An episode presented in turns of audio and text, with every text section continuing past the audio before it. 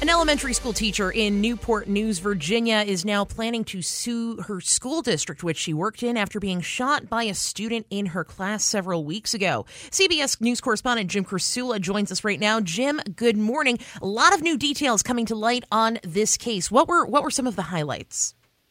Yeah, that's right. Good morning, Dan, and uh, certainly more disturbing information coming about out about this January 6th incident at Richneck Elementary School in Newport News. Virginia. That's a coastal community, home of the famed Newport News shipbuilding, by the way, which makes a lot of the Navy's larger ships, the U.S. Uh, aircraft carriers and such.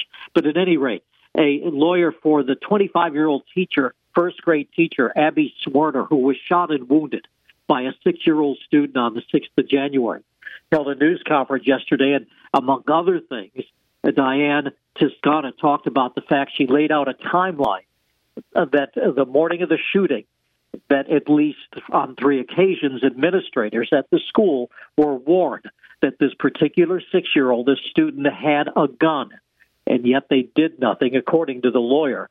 And as you mentioned, Amy Zwerner, Abigail Zwerner, I should say, is now planning to to uh, sue the school district. Last night, the Newport News School Board voted to fire the school superintendent, the district superintendent, George Parker.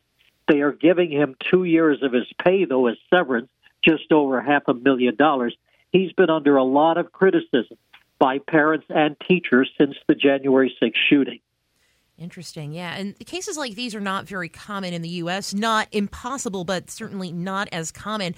Are there any things that maybe administrators or individuals within that district can uh, maybe use as a guide to get them through the legal process that's now going to unfold after all this? Well, obviously, we're dealing with a six year old, and, and certainly in Virginia at least, they've never had an instance like this. In fact, there aren't even any laws in the state of Virginia pertaining to a shooting with a, a school shooting with someone this young. In fact, I've talked to legal experts in the Old Dominion state, and they say, hey, is a six year old even capable of having criminal intent? So at this point, it's not certain what's going to happen to this child. Of course, there are a lot of questions, obviously, about his home life and about his parents specifically, and how he got the weapon, where he got it from, how he got it the parents a couple of weeks ago put out a statement saying, among other things, that the gun had been secured in their home.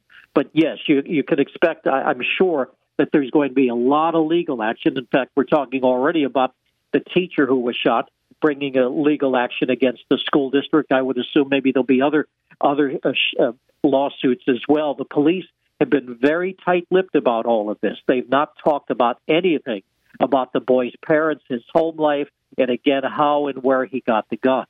Right. One of the one of the details that's actually struck me the most about this story was uh, a little beyond the child's age. That that enough is pretty uh, pretty shocking. But from re- from my reading on this case, the child was supposed to be accompanied to school every day by a parent, and this happened to be one of the days where the parent wasn't in the school building. Obviously, we're not going to get too much info about that in the near future, are we?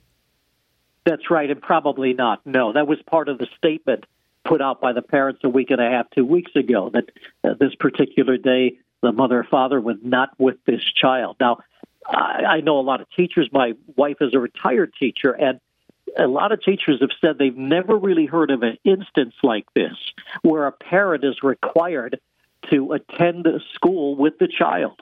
So that in and of itself raises a lot of questions.